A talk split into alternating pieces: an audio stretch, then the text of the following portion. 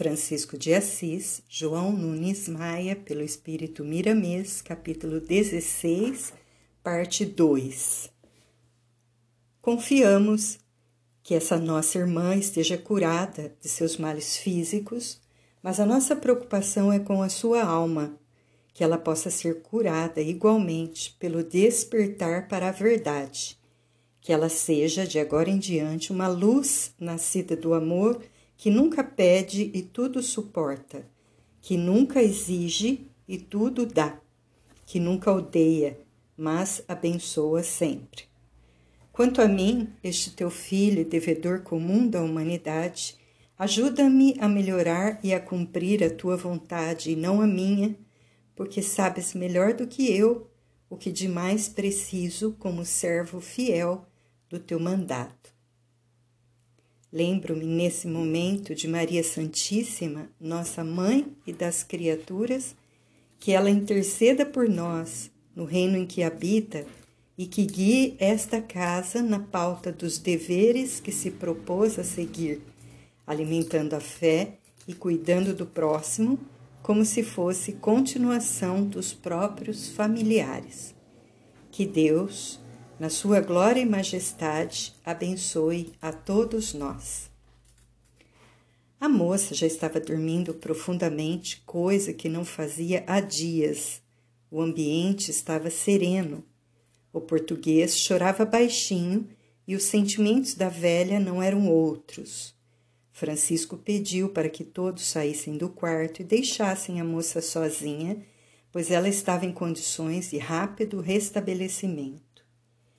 Um leve perfume inundou a atmosfera do quarto, acompanhando os assistentes, recendendo por toda a casa. A alegria era indescritível e a esperança dos três personagens era vê-la no dia seguinte. Francisco não estava enganado. Sabia da cura instantânea da moça, porque tinha ouvido quem nunca falara mentiras. Afrânia, Afrânia, vem cá, chama igualmente meu pai, chama meu pai. Afrânia, estou curada. Que bom, meu Deus, eu estou curada. Sinto-me perfeitamente bem, graças a Deus. Eu tive um sonho, Afrânia. A criada, logo chegando, ouviu a narração da senhorinha Adália e ficou espantada, dizendo em seu íntimo: Aquele homem é um santo. O senhor Francisco é um santo. E foi correndo chamar o seu patrão. Este chegou correndo, abraçou a filha chorando e dizendo: Graças a Deus, ele nos ouviu, ele ouviu as nossas orações e falou alto: Esse homem é um santo. Manda procurar Francisco para que ele presencie o que foi feito pelas suas mãos. Beijou as mãos da filha, que ainda fraca, mas perfeitamente limpa das chagas que antes estavam em evidência por todo o seu corpo, pediu comida. Toda a família se movimentou, festejando o acontecimento da cura instantânea de Adália. Procuraram Francisco e seus companheiros, porém não os encontraram. Saíram todos de madrugada, deixando um simples escrito nas mãos de Frei Leão. Estimados amigos, José Maria e família, agradecemos por tudo o que fizeram por nós. A nossa gratidão é tamanha que somente Deus lhes pode pagar. Rogamos as suas bênçãos para toda a família e para a irmã que estava enferma, pedindo de coração a Jesus que a acompanhe sempre em suas lutas Desejamos a todos muita paz e bastante trabalho em favor dos pobres, dos famintos e dos nus. Fomos obrigados a partir sem as devidas despedidas que o coração não aceitou. Pedimos desculpas para esta nossa falta. Somos sempre seus devedores, mas o dever nos chama para serviços urgentes no campo da nossa religião. Orem por nós que os seus sentimentos de fraternidade muito poderão nos ajudar, já que bem sabem dos nossos ideais. Algum dia poderemos nos encontrar, se Deus quiser. Um abraço fraternal. Adeus, do servo que muitos estima, Francisco. O dono da estalagem ficou inquieto por não ter encontrado Francisco e seus companheiros também Dona Zita, sua filha, e a Frânia. Mas o que fazer? Ele tinha de atender primeiramente a Deus e a Jesus. Francisco buscou outra área de pouso para evitar constantes agradecimentos e enviou pelas linhas competentes anúncios ao Papa Inocêncio III de que tinha urgência em falar-lhe acerca de coisas de grande interesse para a comunidade católica e esperou muitas horas no Vaticano. Mas, quando recebido por alguém que servia de olhos do prelado, esse deixou chegar aos ouvidos da sua santidade que se tratava de um bando de mendigos que tinha boa conversa, mas que poderia ser conversa decorada para tomar o seu precioso tempo. O Papa meditou alguns instantes sobre o assunto e disse com parcimônia: é, Diga-lhes para voltarem outro dia. Tomou a pensar e terminou sua curta frase. Se for mesmo coisa interessante e para o bem da igreja, voltarão quantas vezes foram necessárias. Se estiverem realmente brincando com as coisas divinas, desistirão, desistirão.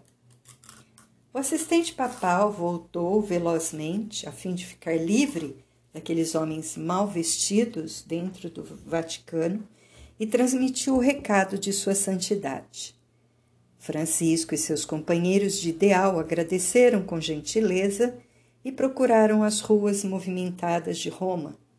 Contemplaram os jardins, admiraram as flores em profusão brincaram com algumas crianças que passavam e se aproximaram dos pombos que forravam o chão onde pisavam. Sentiam a natureza palpitar vida em tudo, notando que não existem barreiras nas coisas de Deus e que o amor a tudo facilita para quem sente e ama em todas as direções. Francisco disse com alegria: Frei Leão, onde estás? Respondeu o frade. Estou aqui, senhor. Então escreve o que eu vou dizer. E passou a falar. Benditas sejam as dificuldades que nos agridem e fazem pensar. Benditas sejam as horas que gastamos em função do bem eterno. Bendito seja quem nos maltrata à primeira vista e nos ajuda a melhorar. Bendito seja quem não nos conhece e não acredita em nós. Bendito seja quem nos compara com vagabundos e indolentes. Bendito seja quem nos expulsa como párias ou fanáticos. Bendito seja a mão que nos nega o cumprimento. Bendito seja quem quer nos esquecer, impaciente. Bendito seja quem nos nega o pão de cada dia. Bendito seja quem nos ataca por ignorância e covardia. Bendito seja quem nos experimenta no correr do tempo. Bendito seja quem nos faz chorar nos caminhos. Bendito seja quem não nos agrada no momento. Bendita seja quem exige de nós a perfeição.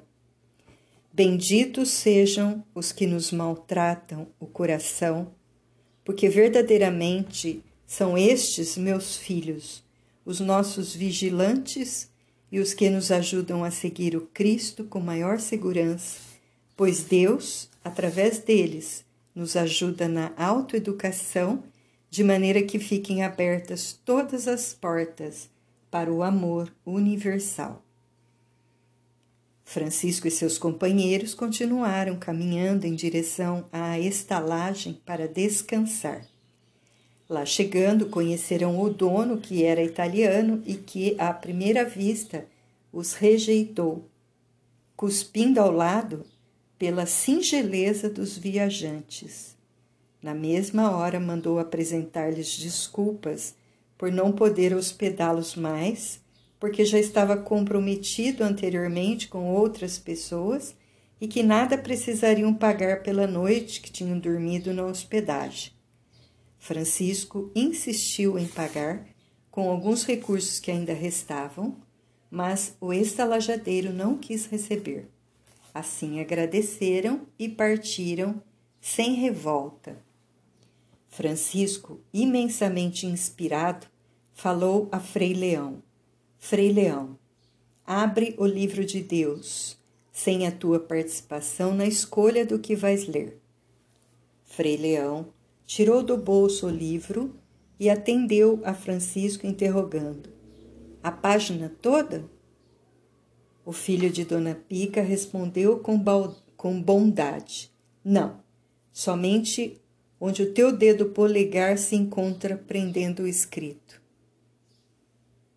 E ele passou a ler pausadamente a fala de Paulo aos Tessalonicenses, capítulo 5, versículo 18, que registra o seguinte conceito: Em tudo dai graças, porque esta é a vontade de Deus em Cristo Jesus para convosco. Francisco, sorridente, disse a Frei Leão com entusiasmo: Frei Leão, torna a ler para nossa felicidade e amparo ao coração. E Frei Leão tornou a ler: Em tudo dai graças, porque esta é a vontade de Deus em Cristo Jesus para convosco. Todos sorriram e a alegria se alimentou de mais fé por serem expulsos da estalagem naquele momento e sentirem a presença de Deus por intermédio do Cristo na pessoa de Francisco, servo humilde e fiel aos desígnios da providência divina. Aquela noite passaram nas fraldas da grande metrópole, debaixo de uma árvore amiga que nada exigiu dos andarilhos de Deus. Quando todos já estavam acomodados no seio da natureza, Francisco atendeu ao seu costume habitual de oração e entregou-se à prece. Depois de instantes, notar-se-ia um fosforejar em sua atmosfera individual, enriquecendo-se a inteligência e o coração, e contornava o seu corpo uma luz cuja policromia mostrava na beleza do desenho a sintonia com o amor. Antes de recostar a cabeça na saliência de uma grossa raiz, passou em revista aos seus companheiros inseparáveis, cobrindo-os direito e acomodando-os para um bom sono na recuperação das energias perdidas no passar do dia. Na posse da verdade de quem ama, saiu cantando, de cama em cama, à luz da lua, a canção do trabalho que os conduzia passo a passo na semeadura, lembrando o Cristo na cruz e dormiu fitando as estrelas. Francisco era obstinado naquilo que a sua consciência e o destino traçaram. Retornara várias vezes para falar com o Papa, nunca o conseguindo. Eram sempre as mesmas desculpas: que o Santo Padre estava ocupado, que sua agenda estava completa, que Sua Santidade estava cansado de tantos atendimentos até que, após várias tentativas, Francisco foi despachado de vez. O Papa não poderia recebê-lo. Houve um início de revolta entre os companheiros de Francisco que acudiu a todos, sem sinais de desgaste. As suas ideias estavam em completo desentendimento com os conceitos da Igreja Católica Apostólica Romana no entanto, sentia-se na plenitude dos preceitos do Cristo de Deus. Francisco, não podendo falar com o Papa Inocêncio III, enviou-lhe alguns tópicos das regras nas quais iria basear a vida de todos os franciscanos e inspirava-se nas passagens do Evangelho para maior segurança do que estava falando ao homem de Deus e seus cardeais. Rogamos a Deus e a nosso Senhor Jesus Cristo que nos abençoe pelas mãos de vossa santidade. Seríamos muito felizes se Deus nos permitisse o diálogo com vossa santidade. Nossa pobre consciência pede e o nosso coração anseia por tal momento.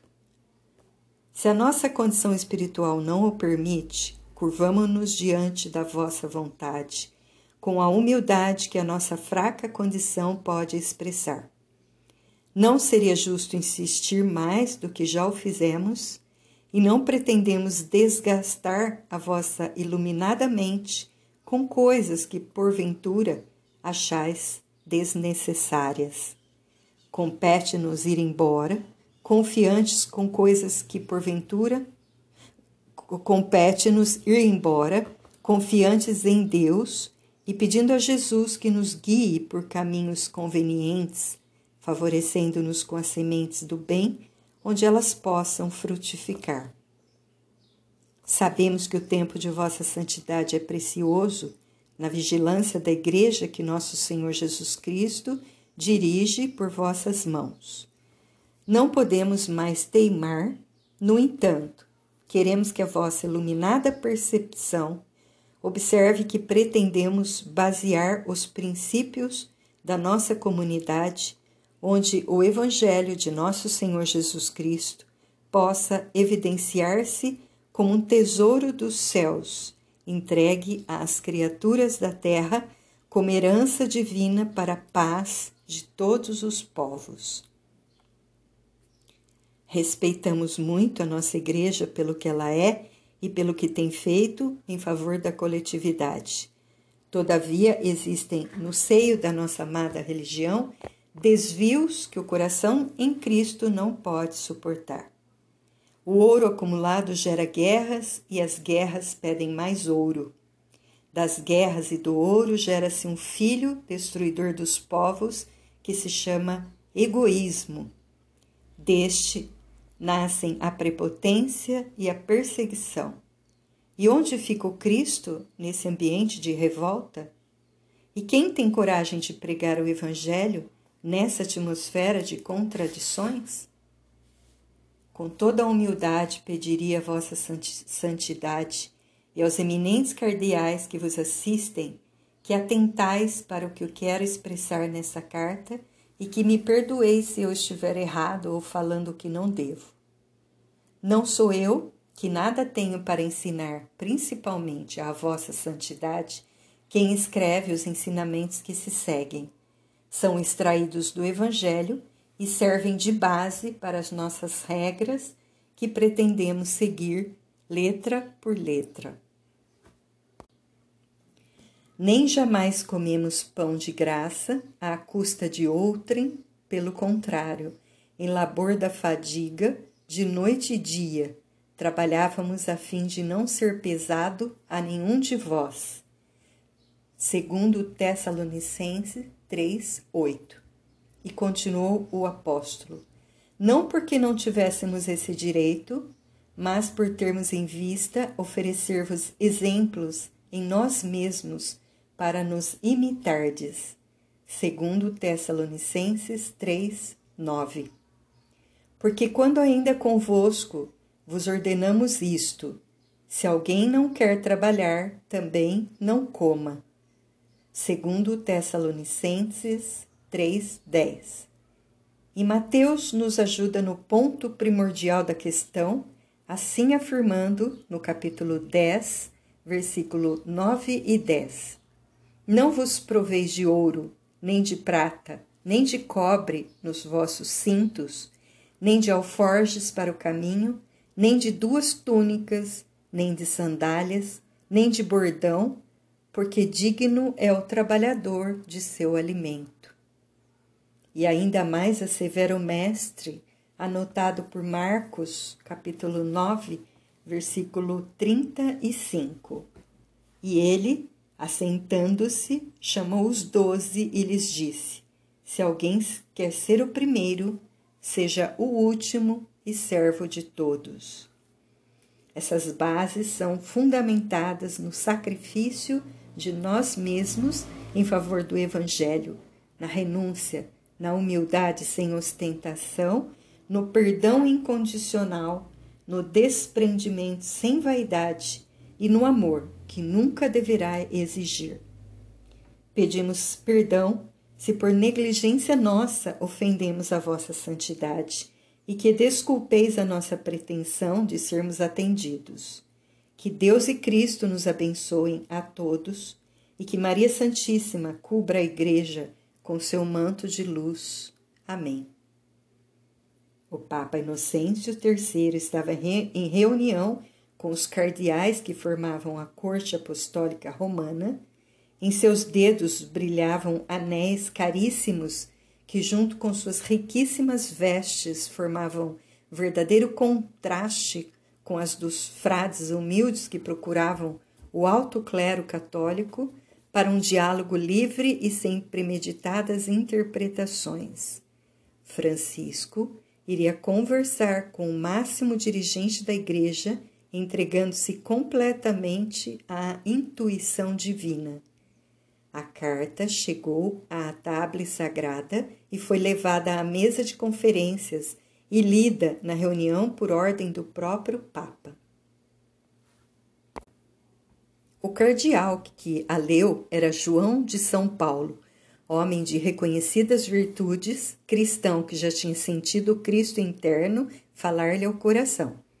Quando terminou a leitura, os seus sentidos deram sinais de que concordava com aquele homem que escrevera, e a vontade de conhecê-lo subiu-lhe à mente e pensou: Este homem é destemido e deve estar envolvido por sentimentos altamente superiores pelo modo como fala neste pergaminho. Os outros cardeais enfureceram-se com a petulância de Francisco.